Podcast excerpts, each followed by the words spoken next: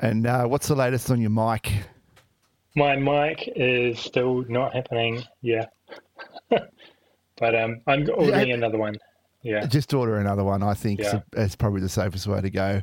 Yeah. Um, yeah, we uh, we want to get want to get the good sound quality. You know, I know get the good sound quality.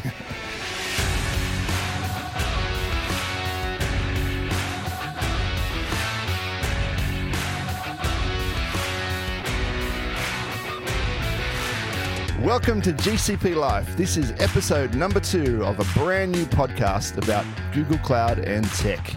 Today's sponsor is Kasna.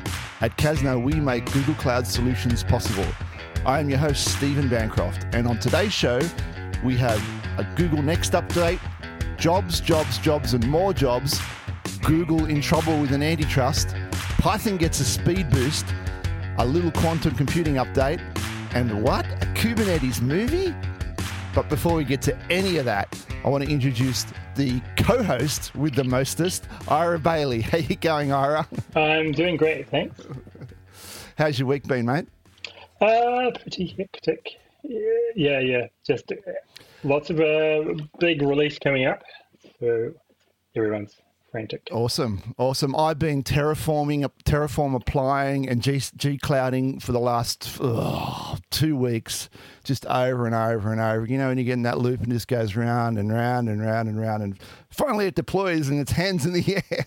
Yeah, yeah, cool. And of course, Melbourne had two, pretty much had two days off this week, so I'm kind of ahead of the game on them there. I'm in Sydney, so uh, yeah, they, they had, those slackers had two days off. Oh, by the way, did you hear that KDE's turned 25 years old? Yes, I did. Yeah, um, it's so probably been I, about that many years since I used it. So. I,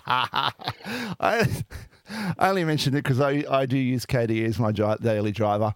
Yeah. And uh, one of the, one of the fantastic things I really love is the keep above keep above others option. Look, I'll just I'll show this to you. I'll show this to you, Ira. See what you can do is you can go here and you can go more actions, keep above others, right? Yeah. And then when I click on this screen, oh, it still stays there. Yes. Isn't that amazing? so when you're working on multiple windows and you're clicking around and stuff, your terminal still stays there. And you don't have to you don't have to go finding it all the time. I love oh, that yes. feature. I love, absolutely love that. And when I go onto Windows and try and do the same thing, it's just not the same. Even though you can see here my desktop, Iris, I'm sharing my desktop with Ira. It, it, it it kind of looks like Windows 10. That's the way I've done it because I actually don't mind the look of Windows 10, but the functionality is completely different. Mm. And and that keep above others. Oh boy, I miss that when I go into Windows desktop. oh, you're trying to Mac and it's like, where is my screen going? like it's off to the right somewhere. oh yeah. Oh. That freaks me out. You press the wrong button and it just disappears. Yeah, what the heck is going on here? I just feel like a noob. So you give me an iPhone and I've got no idea what's going on. I'm an Android boy through and through. anyway, I just thought I'd I'd gush about KDE uh, being 25 years old because I've been using it for a long time. I went off. I used GNOME a little bit there for a little while, but I don't allow any of those filthy GNOME apps on my desktop anymore. Only KDE. Even in the year of the Linux desktop.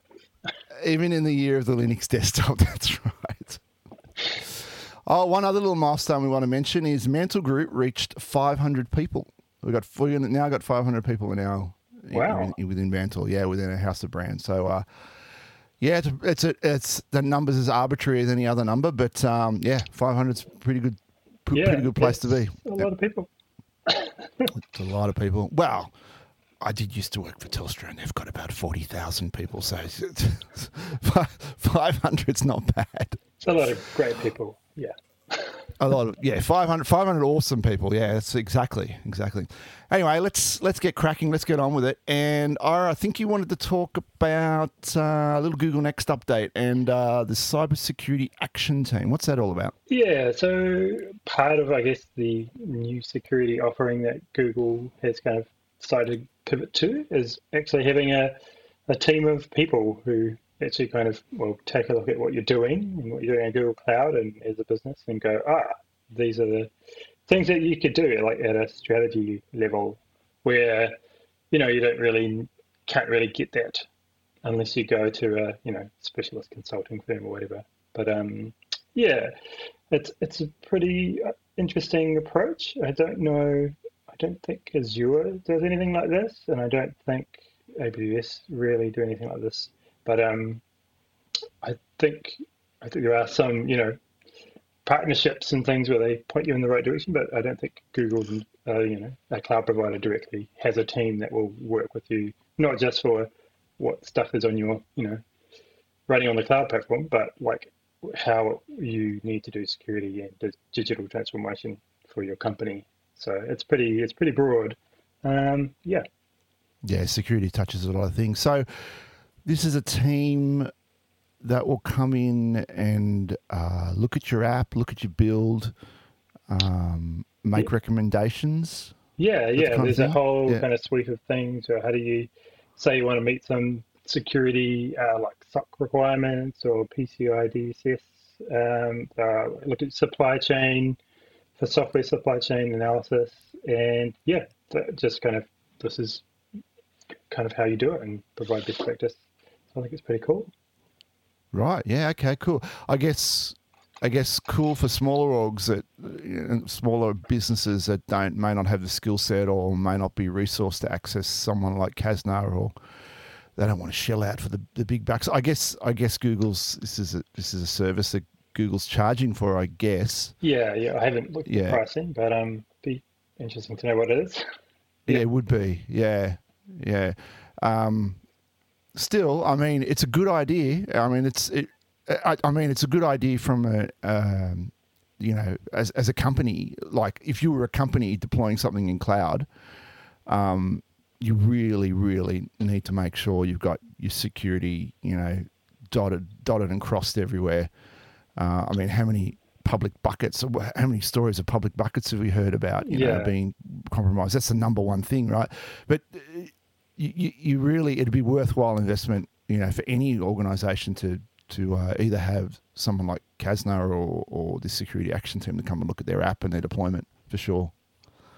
Yeah, um, there wasn't much else from Google Next, unfortunately. Uh, there have actually been some interesting, uh, like feature releases that haven't really been covered, I guess, in Google Next. They kind of popped out a little bit before that. Um, something we've been using a lot is the kind of new update to Cloud Asset Inventory, which has got a whole console and you can search the whole platform and query it and um, push, create a whole bunch of alerts and a whole bunch of really cool features, which have really kind of been a bit missing.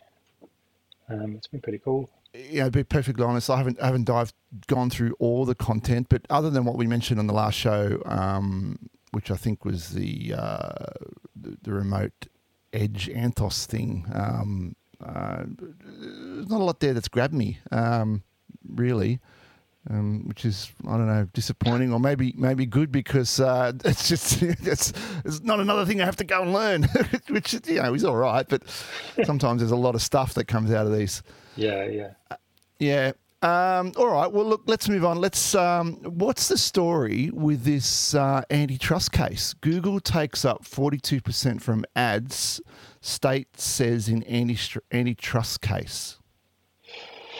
Yeah, it's an interesting uh, um, federal case being taken against not just Google, but oh, so but, your tech giants. Yeah. Yeah, just um, basically a, a what do you call it, collusion between the large tech players in the ad space to basically um, favor each other. Like uh, the deal was that uh, Facebook would back Google's proposal to kind of um, this thing called um, I think it's got open open exchange or open ad exchange.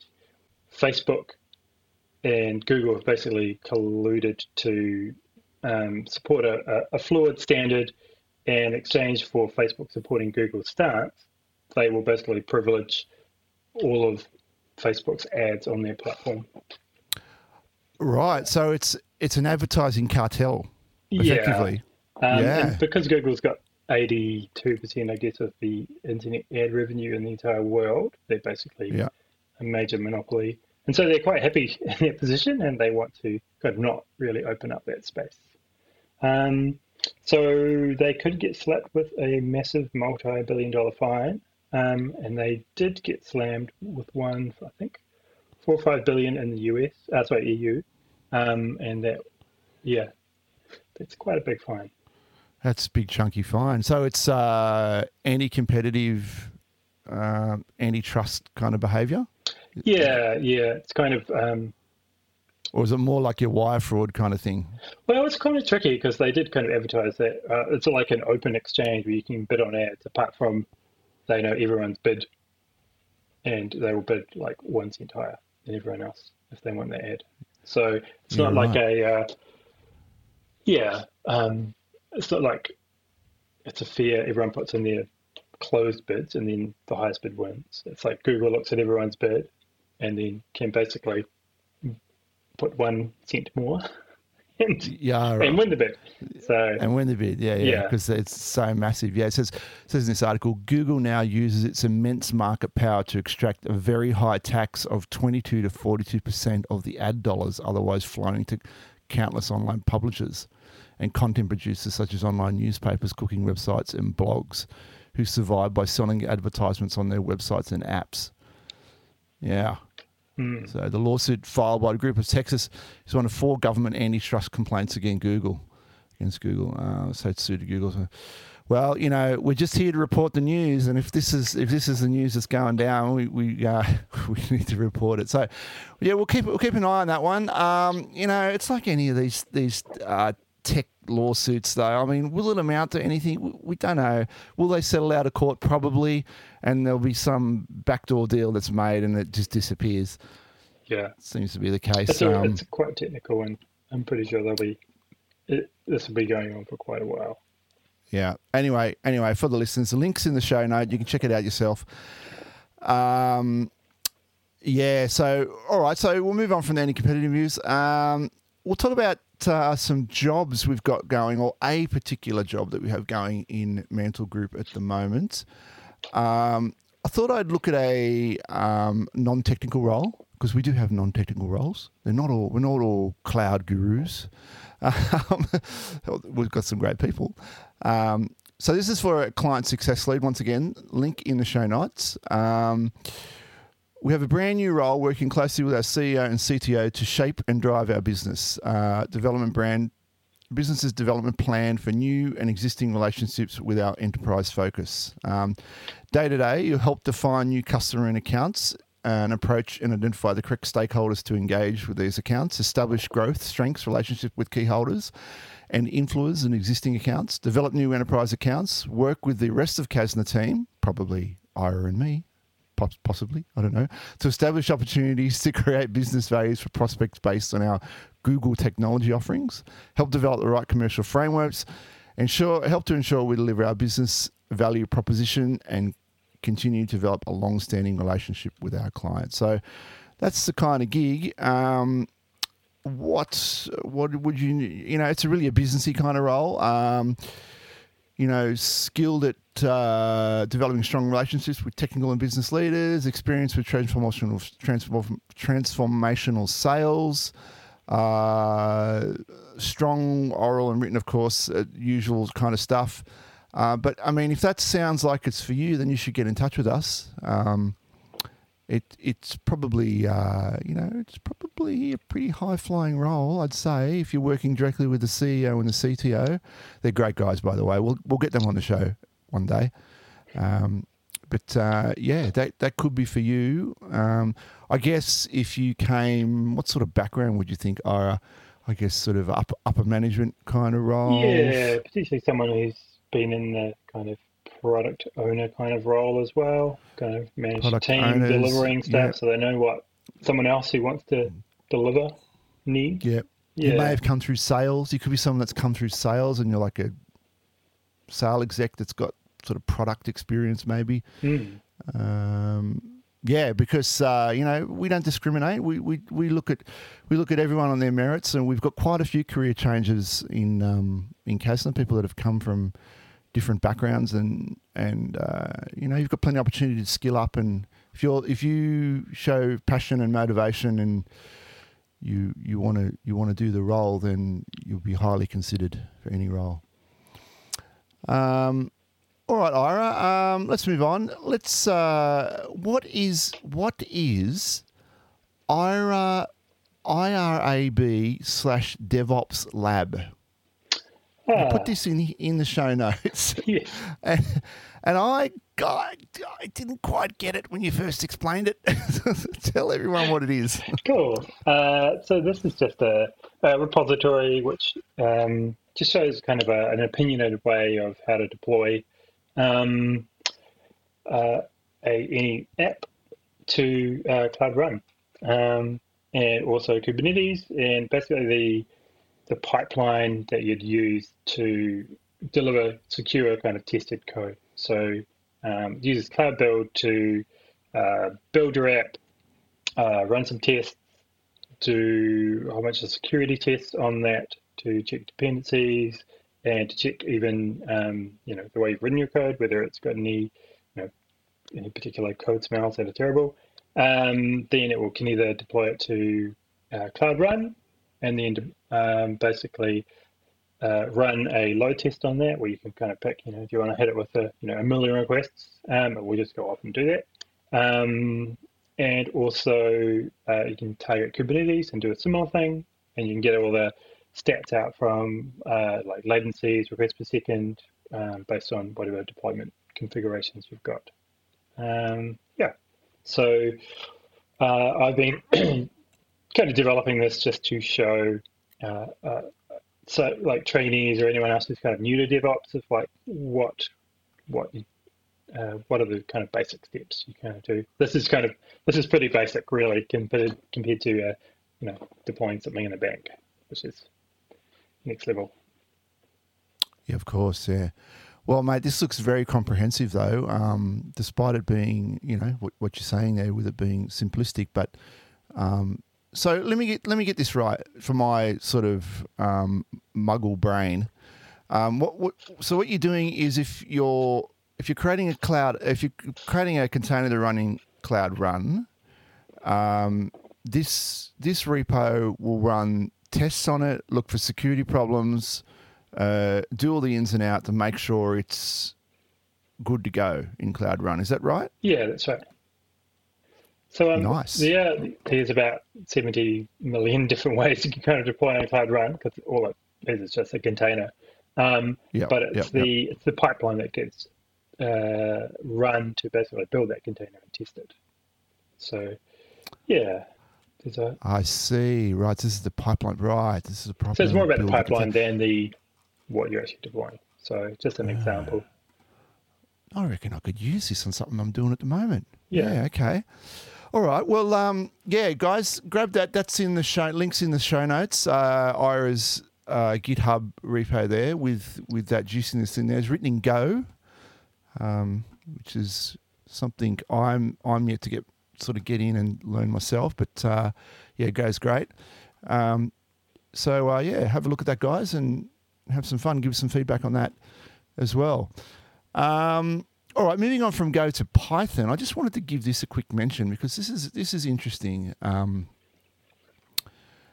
and uh, I'll just I'll just read through this article. This short article talking about Python and the GIL in Python and its multi-threading capabilities. Like it's one of the big things we don't like about Python. It's more or less single-threaded. Uh, being an interpreter, but it says one of Python's long-standing weaknesses is inability to scale well in multi-threaded environments um, is the target of a new proposal among core, core developers. Um, and what they're saying, if accepted, Gross's proposal, Gross is the guy that's developed, Sam Gross has developed this, um, would rewrite the way Python serializes access to objects in the runtime from multiple threads. It would boost multi-thread performance significantly. Significantly. So I don't know if you've ever tried to, to write a game in uh, in a Pygame. It's a, it's, it's, a framework you can write games with with Python. When I started learning Python, I, I used it a bit. That would this would help if you were writing games with it. Um, the GIL um, has long been seen as an obstacle to better multi-threading performance in C Python, and thus Python generally, because Python's C Python's what everything's based on. Many efforts have been made to remove it over the years, but it is cost, uh, but at the cost of hurting single-threaded performance. In other words, by making the vast majority of existing Python applications slower. Right. Python's current metaphors for dealing with threading and multiprocessing, multiprocessing don't make it possible to achieve high parallelism, but they make it hard enough that developers often turn to third party modules like Dask uh, to get the job done. The new proposal makes changes to the way reference counting works for Python objects so that references from the thread that owns an object are handled differently from those coming from other threads. So I guess that's the guts of what's going inside. But that the important part is that the overall effect of this change and the number of others with it actually boosts single threaded performance slightly by around 10%, according to some benchmarks preferred on a, a, forked version. So you can get this now. It's a forked version of the interpreter versus the mainline C Python 3.9. Multi-threading performance, performance on some benchmark scales almost linearly with each new thread in the best case, e.g., when using 20 threads, an 18.1 times speed up on bench on a benchmark and a 19.8 speed up on another. So there you go. We could see, um, we could see this filter down. Now this this will be interesting because uh, at the moment, if you're running um, cloud functions, um, yeah, Python single thread. Mm. Python single threaded. Yeah, we, we could see multi threaded apps go into cloud functions with Python. Sounds like it's a 4.0 release target for Python then. I imagine it's changed well, quite a bit, right? Uh, yeah, a lot a lot could change in a major release like that, but um, yeah, I'm, I'm, I'm looking forward to this one, and and you know, getting away from well I mean, it's for an interpreter language to be multi-threaded like that. Yeah, cool it'd be stuff. interesting to see that. I can imagine there'd be a bit of a switch from Go back to Python. Would be my hunch, particularly for data side of things. Yeah. Yeah, that's what I'm thinking. Data and AI, where you're doing a lot of lot of heavy processing. Oh yeah, that would could make could could make a difference. Yeah, different. Yeah, I'd be surprised yeah. if people were already using it now to make the ML pipelines go faster. Yeah, well, we'd need a, a different runtime in in cloud. In, oh yeah, yeah. In cloud functions, yeah, they'd have to Google have to support the runtime. So, come on, Google, let's get the runtime for this. Alpha. And uh, we can. Yeah. yeah. All right. So. Um, one other quick one I wanted to mention. Um, we did a, we talked about quantum computing last week, and you know I love quantum computing. I'm just, when there's so many quantum computing stories around lately, they come across my come up on my phone all the time. I, I just wanted to quickly mention this one. Um, China's built world's fastest quantum computer, 10 million times faster than Google's. 10 million. Yes, you read that correctly 10 million. China's leapfrogging capabilities in terms of technology development are well documented. Now, scientists from China claim to have developed the world's fastest programmable quantum computer. Created by researchers from the University of Science and Technology.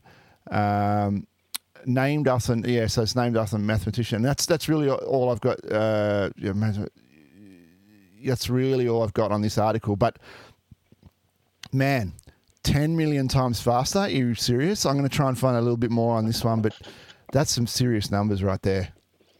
Yeah, it's, it's kind of right pace of, I guess, improvement. It's going to be pretty interesting. So they, are we going to see? Yeah, yeah, I know. Are we going to see? I mean, how does Moore's law relate to quantum computing? I, mean, uh, I think it's reset. Just, reset. It's reset, isn't it? We're gonna have to come up with a we're gonna have to come up with a new name.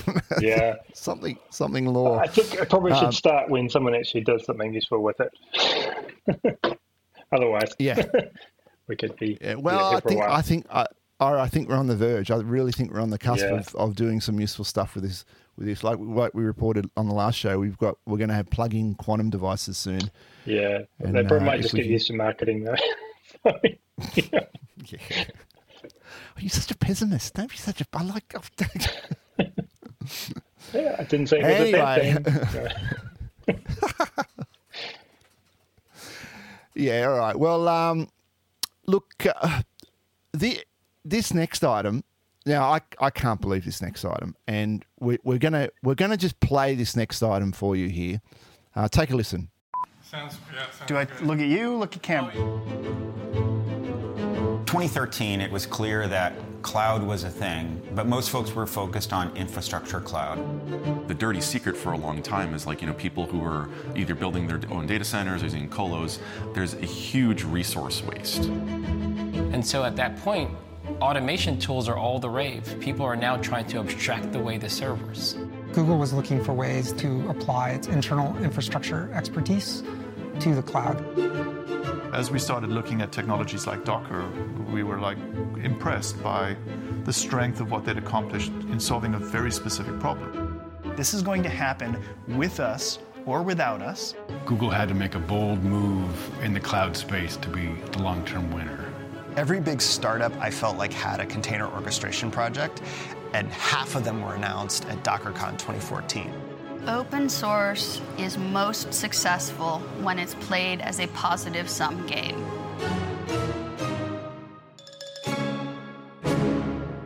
So it's a Kubernetes documentary. What's going on here with this?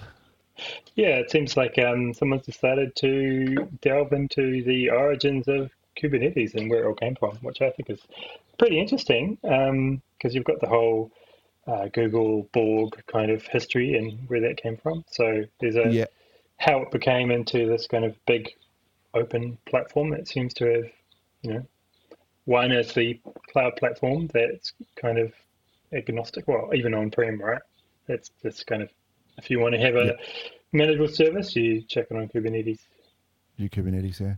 Who would be interested in this other than tech geeks like us, really? Uh, I think anyone who's kind of interested in like how the sausage gets made.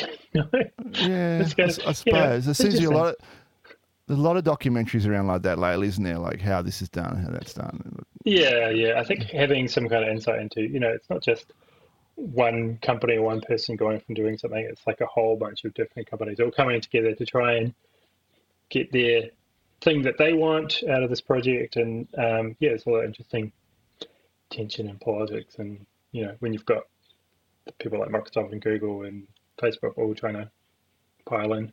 And do we know who's funded it? Uh, Honeypot or something, wasn't it? Yeah. right. I, I, I, bet you. I bet you it's like an, an, an alphabet group or something. It'd be interesting. Yeah, yeah I'm gonna. Yeah, we'll, yeah. Okay. Anyway, I mean, the link will be in the show notes. You can go and investigate that yourself, but keep your eyes on that. We'll certainly let you know when the the uh, final cut of that is available. Um, yeah, I'll be watching it for sure. All right. Well, uh, look, guys, I think uh, I think that's just about it for today's show. Um, don't forget that uh, we have the Kasna Beyond Two Clouds YouTube channel where you can catch our CTO and CEO in a sort of uh, you know occasionally getting together to tell you the latest on Kasna and Google Cloud. Uh, and, we finally have a contact for the show, so you can reach out to us. Oh, I can't believe I just said reach out. Anyway, you can email us on that. Remember email? People used to use email at gcplife at kasna.com.au. And we have a Twitter as well, which is at gcplife. So you can tweet us, you can email us, you can do all of that stuff. And uh, we will have a, mm, a website by the next episode. Yes, I'm saying it. We're going to have a website by the next episode. And that's about it for us this week. And of course, today's episode was brought to you by Kasna. At Kasna, we make your Google Cloud solutions possible. You got anything else to add, Ira? Uh, no, I do not. no more else to add. We'll see you in a fortnight. Bye. Cheers.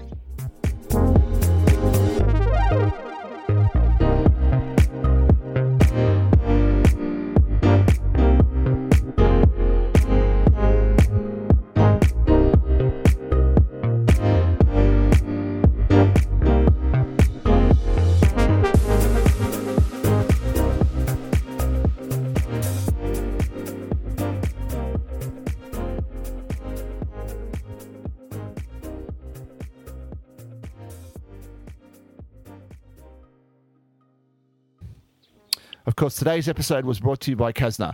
At Kasna, we make your Google.